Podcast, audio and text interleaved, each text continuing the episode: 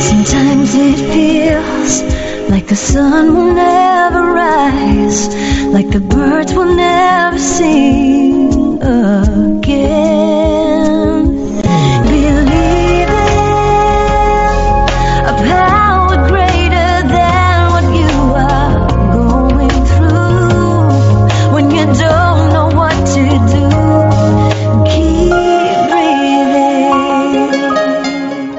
That's right. When you don't know what to do, just keep on breathing. From the City of Angels in Los Angeles, welcome to all my listeners out there in Radio Land. I'm Dave, the caregiver's caregiver at caregiverdave.com, along with my lovely co host, former mayor of a California beach town and best selling author, Debbie Peterson. And we're coming to you live and on demand 24 7 on numerous syndicated radio and podcast networks on 26 global audio and video platforms, including iHeartRadio, iTunes, YouTube, Spreaker, SoundCloud, Vimeo, Stitcher Radio, Blog Talk Radio, Castbox, Mixcloud, the list goes on and on. In fact, we are very proud to be voted number one caregiver podcast on FeedSpot out of thousands and number one caregiver podcast on Player FM out of the top 50. And we have an especially exciting show planned for you today, don't we, Debbie? Indeed, we do. Looking forward to that. Michele Magner has a passion for connecting with people as we navigate the adventures of aging and caregiving. As an experienced family caregiver with many years in the senior living industry, she understands the challenges we're all facing as we care for those we love. Michele sets people up for success so they thrive in their caregiver role and not just survive. That's a line that I use. but before we get started, I do want to take this moment and thank my last week's guest, Darlene Futches, the compelling voice behind the Get in the Boat, a memoir of love, loss, and the dance with dementia. And just a reminder, you can watch or listen to that interview and all our interviews on our membership website, caregiverdave.com, or any of our other 26 global audio and video networks that I mentioned earlier. Okay, enough of that. Michele, welcome to the Caregiver Dave Show. We are so excited to have you on. Thank you so much for having me. I'm delighted to be here and meet you, Debbie, as well for the first time. so, Michele, we like to ask our first time guests uh, who is Michele Magner and why was she placed on this earth? Ah, who is Michele Magner? Well, as a middle aged woman, you can imagine I'm deep diving into this very topic right now. And what I am flushing out is I am on this earth to illuminate and elevate as many things that my soul, that God has put on my heart to do. And right now, that is supporting caregivers and assisting people with understanding senior senior living, illuminating senior living. I'm also a mom and I'm a city girl with a country heart. I grew up on both coasts and I've landed in Omaha, Nebraska, which is actually a bigger city than most people give it credit for, but yeah. Well, a little bit of uh, country and a little bit of rock and roll, huh? yes. Well, and yes, um, caregiving journeys sometimes change. I mean, um, I was caregiving my wife, uh, still am, and she's finally settled into a place of comfort. And then I had to care for my mother who had dementia, and I forgot how bad that was until I started taking care of my mother-in-law, and I forgot how bad that was until I started taking care of my aunt. My first two died, and now she's my mother's sister. And boy, I think it just gets worse and worse and worse. My mother was so sweet. My mother-in-law was a witch, and now my uh, my aunt is trying to beat them all. so, um, needless to say, I'm under a lot of stress, but I think I'm handling it well. I don't know. I mean, you've got the just just breathe attitude. That's always the first step. You're Yeah, right. Yes, and that's our theme song, our jingle to the uh, show. Just keep breathing. Anyway, uh, the caregiving journey. Um, why don't you tell us about your journey, how it began, where it ended up, if it ended at all? I began as a family caregiver at the age of 27. I lived in Kansas City at the time, and both of my grandmothers lived in Kansas City, and I was the only family member in town. So, as things were evidently changing in their life, they both lived until their mid 90s. I stepped in to help them um, navigate really everything from maybe it's time to stop driving. I'm not sure it's safe for you to live at home anymore. I was their both of their power of attorney, their POA. And it really was a privilege for me to have that time because it changed our relationship in really special ways. And we did everything. I, I helped them with everything through end of life care in their final hours on the planet. So that's where it really began was with my first grandma, um, helping her with everything. My second grandma, I was also starting my family while I was doing that. So that entered a different layer, that added layers of complexity hauling around infants and toddlers as we were navigating assisted living and mm-hmm. nursing homes as well. So that is where it began. Needless to say, you were probably under stress and probably flirting with burnout. Tell me about that.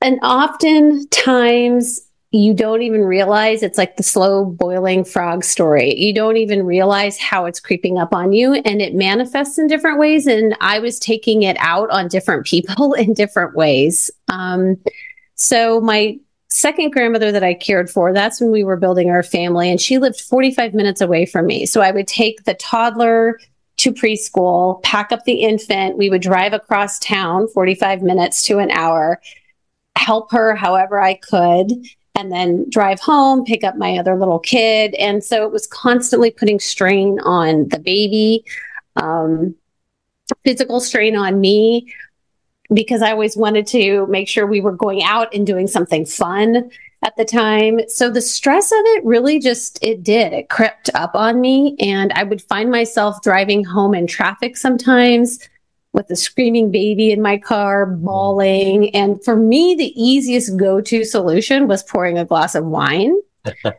so for many, many, many years, that was my relief was to, and it, it felt very harmless. And I wasn't, you know, driving the kids around after drinking and stuff like that. But I would go home, I'd pour a glass of wine. But what ended up happening was it sent me into this like depressive cycle since mm alcohol as a depressant. And um, I gained a lot of weight. And so I was just unhappy all, generally all the way around. Um, and it, it was easy to yell at the kids or, you know, be mean to my husband. who were all just doing their best with their own lives and certainly trying to support me. So the stress of it really did creep up on me. I inherited both of their homes with all of their lifetimes of belongings. So, like with the second grandma, it wasn't just taking care of her, it was just managing all the stuff too. We had a storage unit. Um, we, we moved storage units three times. Like it was just wild. Did you eventually try to sell everything, including the homes? Um, eventually, so with both of, so we ended up actually inheriting a third home with that next second round of caregiving that I have helped with. My husband and I have done. Um, so we had for one of them, we ended up moving into the house, Dave. So it meant that we had to be really careful about what we were keeping because we each we had our own belongings too. So we did sell some and we donated some and we threw some away. The second home we did all of that. And then we ended up hiring someone to come in and clean it out for us. Like we paid them two grand. They came into the home. The next day, the house was empty. It was like a gift from the heavens. And then the third home, by the time we were walking around the third home, my in laws, who I helped care for, I basically took Q tips and sticky notes, and then we called the people to come empty the house. That's the way to do it. And yeah. Debbie? Well, that's really impressive. And I, it's, you started at 27, which is a really young age to begin caregiving. And I, I think this is the first story I've heard of someone who's starting a family and caregiving and inheriting property and managing all of that. It's that I can, I don't know how you could do it without burning out. So what, what do you do now? How did you, how did you resolve all of those things? You know, at the time, first of all, I was really lucky because I had my husband is a solid partner. Like he was such a great sounding board and he would hold space for me when I was falling apart. Um, while I was the primary caregiver, my dad lived in California. My parents are divorced. My mom was living in New York, but they would come every now and then to like do a well check on us. Good. Nice. Nice family. So that was really helpful for both of those situations. Um, you know, and I feel like there's this cycle of caregiving, and anybody who has been at any level of this, I think will identify with that. But there's just times when you are just underwater, like you really are just in survival mode, trying to get through whatever's happening that day, that hour. And I feel like I am really good at the get back to it. I don't know what that actual term would be, but like if I am in this space where I am just like completely drowning and feeling overwhelmed, the moment I have a flicker of energy, I am back to practicing my self care. I'm exercising. I'm connecting with friends. And I think that for me has really been a leveraging point to survive this 20 year span of caregiving. You're the comeback kid. My goodness. Yeah, that's incredible. Wow. I had a question in there. I've forgotten what it was. I was so fascinated by what you were saying. It's amazing. And Well, I- it, wisdom, wisdom to delegate as well. If you've inherited three homes, you've got the finances available to, to, or you will have the, to delegate some of that work. That was a really good suggestion.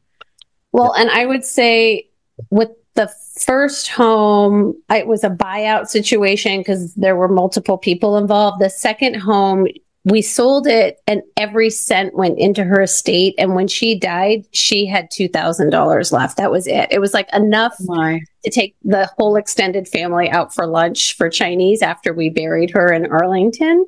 Mm. Um, and then the third home, uh, we, Arl- Arlington in DC.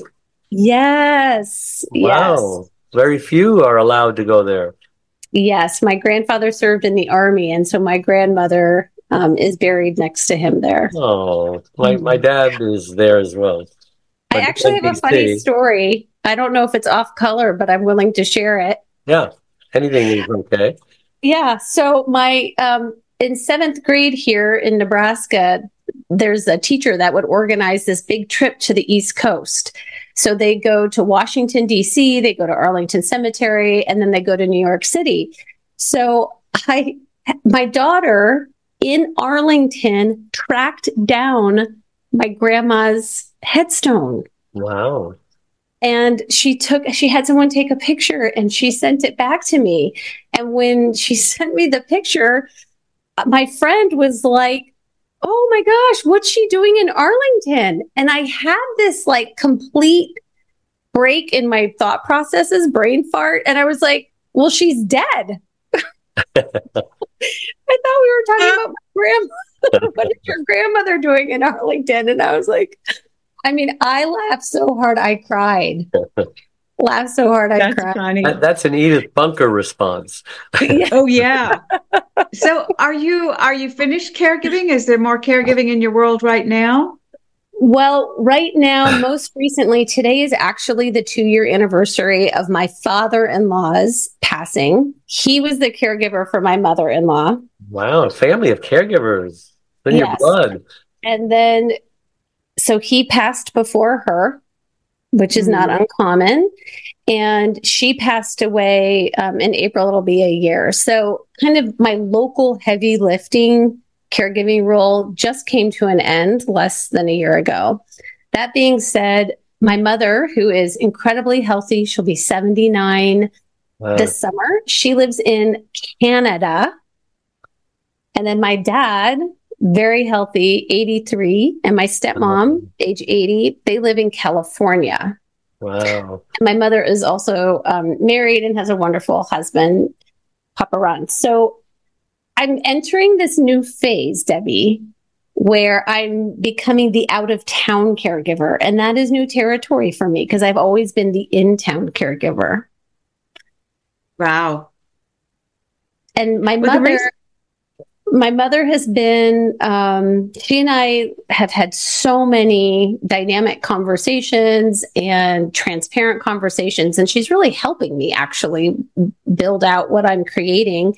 And so, as she came to visit me last in November, I was like, oh my gosh, I'm realizing I need more information from you. Like, if you fall down in your apartment, who am I? Who am I supposed to call? Who am I? So anyway, we're we're like creating a whole new section of content for people to take into mm. consideration when they're being an out of town caregiver. Wow. So I remembered my question now. I have a friend who uh, was the caregiver for a dear aunt who had uh, dementia. And, you know, she was working full time, traveling, um, had a husband, and um, so it was in town, but she was out of town. But you know, every drama, every little crisis, she had to be on, and in addition to a, a very difficult full time job. And so, as you were talking about your juggling, uh, mm-hmm. your situation when you were younger, it made me think of her because when her auntie died, she experienced terrible um, grief. And it wasn't just the grief of missing her aunt, but it was like she'd had this role that had been all consuming in her life, and then it was gone. Yes. And I, I had a similar experience when I, I sold a business and I had no idea I would have that feeling. And she had no idea she would. Have you, did you have any experience of that? Yes. It took me about two years Mm. It took mm. me about two years to feel like my head was above water again because it had started around age 27. And then I was about 37 when the second grandma passed away. And my, we had a third child and he was one years old. Um, and it, it did. It took me a couple of years to feel like I could breathe. And, you know, it took me like six months before that feeling goes away where you think, oh, I need to call her or I should ask mm-hmm. my grandma that, you know? Um, it took a long time. And I would, I will say also, my mother in law was living with dementia for 12 years before she passed away a year ago. 12 years. Oh. And the grief that I felt when she died caught me off guard because it was like that whole time that we were in this space with her living with dementia. Um, it's like you compartmentalize in your brain or you're in this different world or land trying to help them. And so it's like I remembered who she was before the diagnosis. It's like all came rushing back to me. And the reality of losing Sherry, um, just it was so strong. It was like I was grieving uh-huh. two people. It wow, was- a double whammy. You grieve the original loss and then you grieve the final loss. Right. It's and I, I mean, I think that other caregivers will identify with this. Sometimes there's also this little element of relief that we can feel guilty. We may feel guilty about um, when someone passes away because the caregiver strain has been so much. Um, and I didn't feel like the strain was so much, but it was just like she no longer knew who any of us were. She could no longer communicate in any way, shape, or form. Um, so part my heart was like, okay, it makes sense. Like that's like the organic, natural decline for for that woman to die. But it was like this reality of the, just the whole loss. I don't know. It just felt like I had been holding my breath yeah. for a decade. Where was she living? So she lived at home until three years um, before she passed away. And my father in law they were living together, but he had di- been diagnosed with cancer. And so his treatments had just zapped. I mean, they actually hospitalized him twice. He almost died twice because of the, the treatments. While she was still living at home. While she was still living at home, like he had oh. started the treatments and it just became physically too much and too demanding. And they did have mm-hmm. home health for a period of time. And so she, um, we moved her to memory care a really beautiful community, a wonderful team. It was a really good environment, supportive environment. Because she would have been alone. I mean, there was no way we could have kept her at mm-hmm. home. Uh, that's a great question that so many caregivers have to deal with. I'm dealing with it now with my aunt. When do you know that it's time to go out of the independent living or the even the assisted living and into a nursing home or into a memory ward or something and and how Yeah. difficult is that decision and how much do finances play a part in that decision and so on I love this question because it's so personalized also. So people have to make the best decision that they can for their family. And I think somehow, sometimes, um, there are so many emotions mixed up with that decision and what we make things mean that it makes the Mm. decision harder to make than it necessarily needs to be. So for me, if it comes down to health, safety, and well being, those are three Hmm. benchmark baseline things that we need to be looking at. So, for example, for health, if your family member um, is getting up throughout the night and you are don't feel like they will be safe if they are up throughout the night and you are no longer sleeping, it's not just the health, safety, and well being of the person; it's the health, safety, and well being of the caregiver. amen Right. to that sister Yeah. So we need to be making sure, like, if health and safety for either person is compromised, um, well being, like, if you're not sleeping, that is a huge red flag. That is a huge, huge red flag for you. And I'd like to share people don't have to guess what type of care someone else qualifies for. Like, the building is going to help you figure that out. And I think we use interchangeably sometimes nursing home and assisted living, that terminology. But they are, first of all, very different than they were in the 1940s. They're very different than they were in the 1980s or 90s. But once you start to have that conversation with a building, they're going to help you know if it's appropriate for someone to be at that level of care. Yeah, you know it's um, it's unfortunate, but um, the uh, the really nice ones are very expensive, and unless you have long term care insurance or somehow um, you know finances somewhere assets, then you know you're out of luck. And if you're on um, aid, like the assisted living waiver program, for example, if you're if you qualify for Medicaid, Mhm. um, you can still find a nice facility for the nice ones who will open it up, but many of them don't want to have anything to do with Medicare. Many don't want to have anything to do with Medic Medicaid, I meant to say, and many Mhm. don't want to have anything to do with Medicare.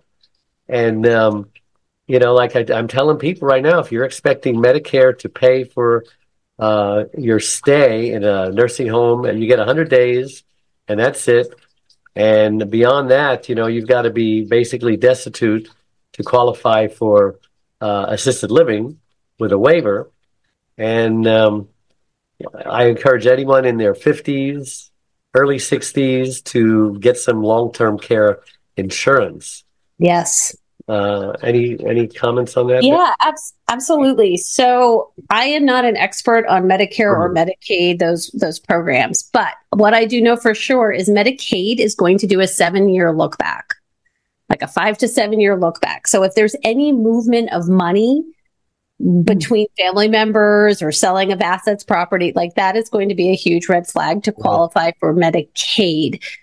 I worked in the most premier, beautiful senior living community, nursing home community in the Omaha area. And we did have 17 beds that were Medicaid beds. So it's, I don't want people to just. How, how many total did they have?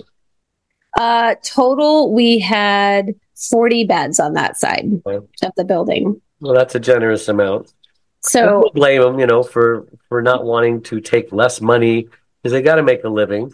But uh, there are many places that might give you one or two or three just as token, just so that they can say they're doing something, and and it's like winning the lottery, you know, for that lucky Yeah. person. it's really tricky, Dave, because I also think that people are misinformed and they're also not planning. And so, to your point, I think 50 year olds, I'm going to be 52, and our plan is to shift over into one of those hybrid insurance slash like life insurance slash long term care insurance plans at age 55. That is our current plan. I, Medicare does not pay for assisted living. And that is a huge misconception. that people are thinking that someone else is going to be paying for this. And so I'm a planner. I love a list. I love a plan. I like to feel organized. It's like not a mystery that we're aging. It's not a mystery that we're living longer than ever before. And it's not really a mystery that the last 12 years of most of our life are in illness. Yeah. So like we need to start thinking ahead and planning for what that care is going to look like But if that's in our homes if that's going to be in a senior living community right i agree. I feel like the system is broken because people are just sicker than ever ever before. We're keeping people alive for so so so so long.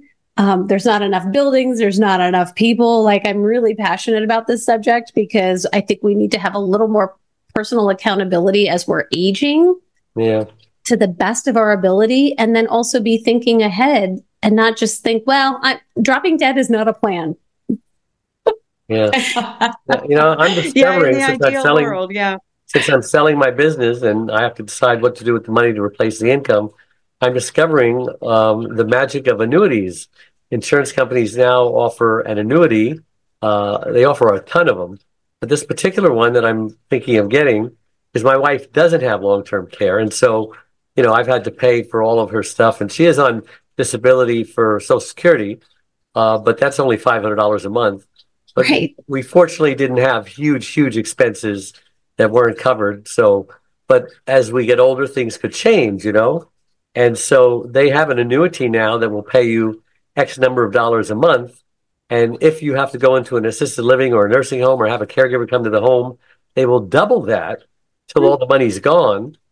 Uh, and then and then they'll go back to the original amount. So uh, you can get an annuity right now for a 70 year old like me that pays eight and a half percent. And so, you know, that's like uh, $85,000 a year.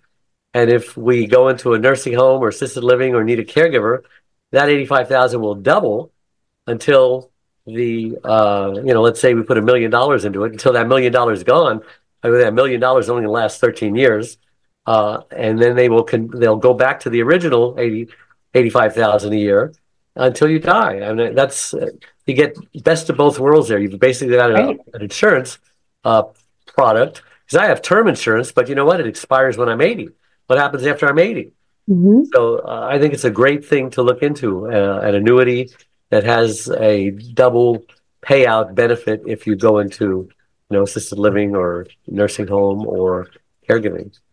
So I was delighted about that. Uh, let's now talk about uh, the problem if you made promises to your dying father that you'd take care of your mother, you know, and please don't put her in a nursing mm-hmm. home. Da da da da da. I hear it so many times, and that promise is killing people. What do you do about that? Yes. Killing caregiver, I mean. Killing the caregiver. I just did an episode, make plans, not promises. I hear I just heard it over and over and over again. The parent says to their kid, listen, if I get dementia, just put a pillow over my face, smother me. Yes, I'm I'm for that plan.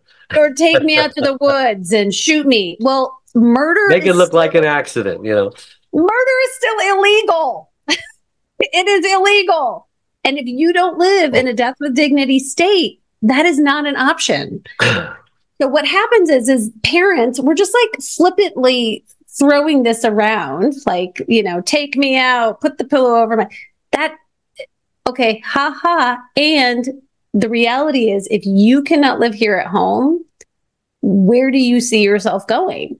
If you can't physically come live with me, where do you see yourself going? That is a very legitimate conversation that needs to happen because a caregiver. Nobody knows the answer to that question, by the way. Well, some people do. They're ignorant of what's out there. Well, I mean, you got to explore, you got to find out what the options are. But to have someone make a promise to you under these circumstances when everyone is fine, everyone is able to communicate, everybody is able to do everything for themselves, and then a situation changes or evolves or the health declines or maybe my husband loses his job or something's happening with our kids like it is not fair and not realistic to make a promise under one set of circumstances and have that situation change and expect it to be kept. Or what if nothing changes and I, as the caregiver, am just like, I am done. I am toast. I can't do this anymore. That goes back to the well being at the beginning. That is fair. That is a reason for us to be considering what other threads and layers do, of interventions can we bring in. So that's great. You're saying don't yeah. make the promises. What if you've already made the promise?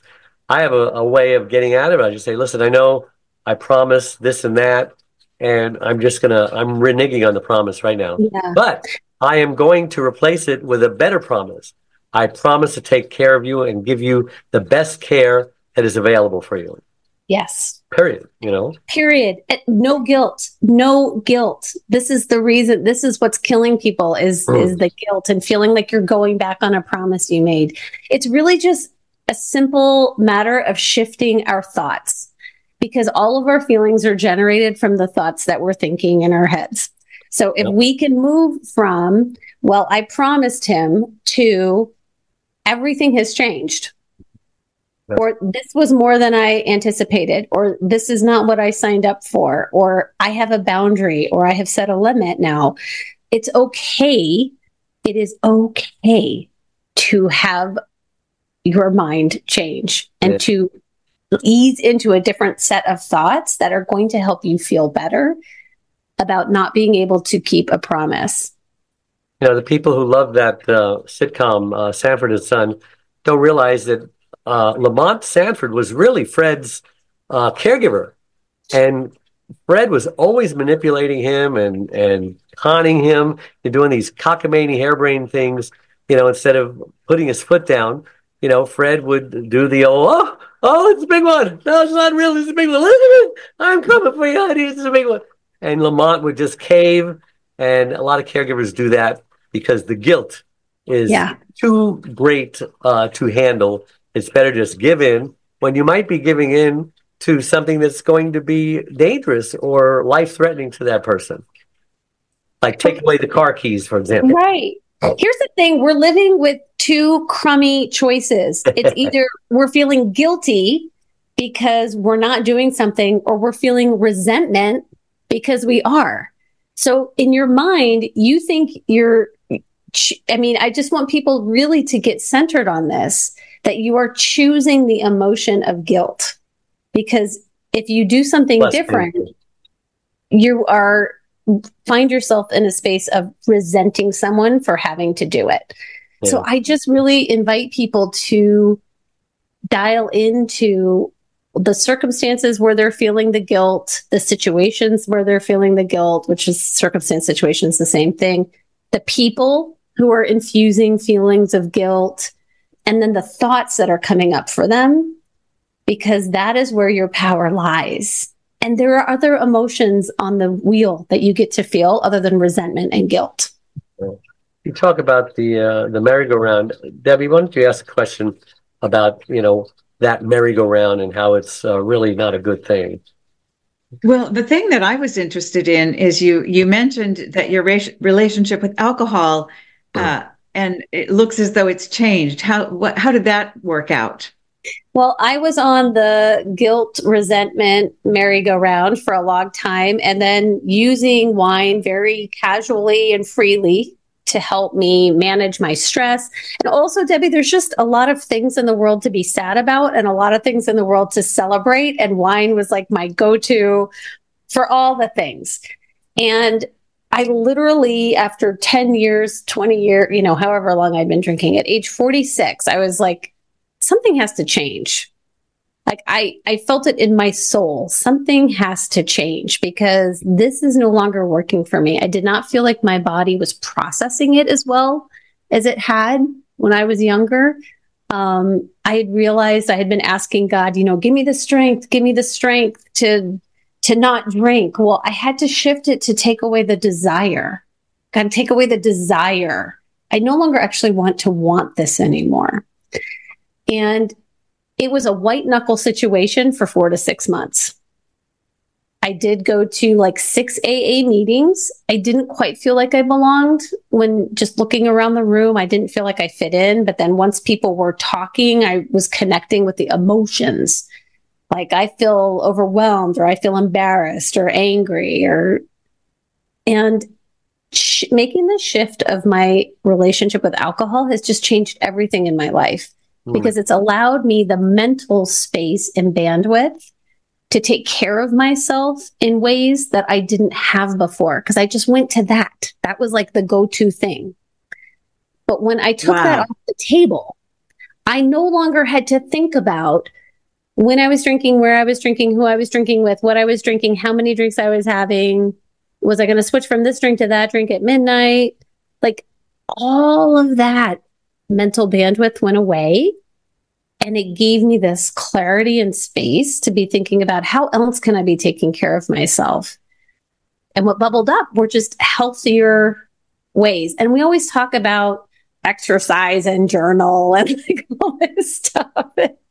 And like, I get it. But also, I started meditating a little bit more, which really worked for me. Um, when I took that depressant out of my system, I actually found more joy in smaller, simple things like just watching, just sitting and watching the rain come down, which I don't know. It doesn't rain so often in California, but um, I found more joy in the simple things and I found I was less triggered. Like that was what was so wild was that I actually, when I stopped drinking alcohol, I realized the triggers that would fire me up, that would excite me to go pour a glass of wine. I had less of them. Huh. Yeah. What an amazing you know, you, story. you called you called alcohol a depressant, and I think it's ironic how a lot of people who drink a lot of alcohol are on an antidepressant. so it's like, Yes, Hmm. like we we are self-medicating in so many ways and especially women and especially caregivers, we know the statistics are not great for people who are in that caregiver role. Um, that was certainly what happened with my in-laws. My father-in-law was didn't take care of himself and make those doctor's appointments and he- he passed away first. Um, but to your point, like we are medicating. So are you medicating with sunshine or pills or alcohol or anything else? It's just an invitation to get really curious about what is working for you. Like if you wake up every day and at the end of the day, you feel flat and depressed and sad, like there's something in your life or multiple things that are not working for you. So that's Mm. the invitation is to really be get still and curious about what in your life created joy, what in your life was fulfilling that day. How do we expand on that? And then what's triggering? What's upsetting? What's causing the stress? And let's figure out ways to reduce that. yeah, makes sense. Powerful. Talk about being willing to be uncomfortable. What do you mean by that? Um, everything about caregiving is uncomfortable. but, that's where the buffering comes in with, you know, the self medicating. It's okay to be uncomfortable. It is okay to have a, a present a question to your loved one. The situation is currently unsustainable. I need your help coming up with our next step. And then just pause. Don't say anything. Don't fill in the blank. Just be willing to sit in silence and be uncomfortable past where you think there should be a response. We're, we're sort of trained to be uncomfortable every day anyway, because we all step out of a shower. But once you're willing to be uncomfortable in conversations, in a boundary, in setting limits for yourself and deal breakers and then sticking with those, that there's so much power for you as a caregiver with that Well, I- because I can't believe how fast this hour has gone, um, Michele. Um, is there anything that I haven't asked you that you would like to comment on before we close? I think I just want to reiterate, caregivers, that you are doing a wonderful, wonderful job. And y- many people did not sign up for this, and many people did not sign up for this to evolve the way it has. So I really just offer the three C's of caregiving, which are curiosity, communication, and compassion. Have be curious if something is not working for you or for them. Communicate, communicate your needs, communicate, be open to when they're communicating with you something they need. And then having compassion for the person you're caring for is just essential for dignity. And then self compassion is critical. So those are the three C's. I just want to remind everybody that all our shows become recorded podcasts and videocasts on all our platforms, um, like YouTube, uh, Podbean, you know, all those others. Um, also, my membership website, caregiverdave.com, is a free membership website. It's a community support group. It's got lots of free gifts and resources. And don't forget to click the like or follow button on whatever platform you're watching or listening to this on. It helps us reach even more caregivers by improving Google search engine algorithms. So I want to thank you so much for coming on the show. Is there a, a book or a website or an email you want to share? Before we I would love love for people to pop over to my website, which is michelemagner.com, M I C H E L E magner.com. And then my podcast is called Inspired Caring. I would love for people to feel inspired to care for themselves as they're caring for someone that they love. Inspired caring. So you can find me on the socials that way. I love that. Debbie, how did we get a hold of you to find out all the wonderful things you do? Well, the easiest way is just go to mayordebbie.com and there will be links to all of my books. My latest is The Leadership Secrets of Taylor Swift, and oh, I, wow. I, just got it in yesterday. It looks great. I love it. It's out in paperback now. I thought that was you on the cover for a second. I did too. I wish. but you know the principles that Michele shared are the principles that work for whether you're uh, Taylor Swift or the mayor or whoever you are. They're really powerful things that you shared today. Thank you. Thank and you you've so been much. on TV a lot promoting that book, haven't you? I have been on TV a lot promoting that book, and also working in my local community with um with a with an issue we're dealing with now. So yeah, I've I've done a lot of TV recently. She's a corruption fighter. That's uh, corruption in politics. Those are like contradictory words, but uh, keeps you busy. Yeah. Job security. Well, thank you again, all my listeners out there, for tuning in every week. Uh, until next week, same time, same channel. And God richly bless you all. Bye-bye. Bye. Dave Nassaney, the caregiver's caregiver, has just released his sixth book entitled It's My Life Too Thrive to Stay Alive as a Caregiver. It was specifically written for caregivers who know they should be putting their needs first, but just don't know how. Dave is the sole caregiver to his wife, Charlene, since 1996. He knows firsthand what caregivers are going through because he is one.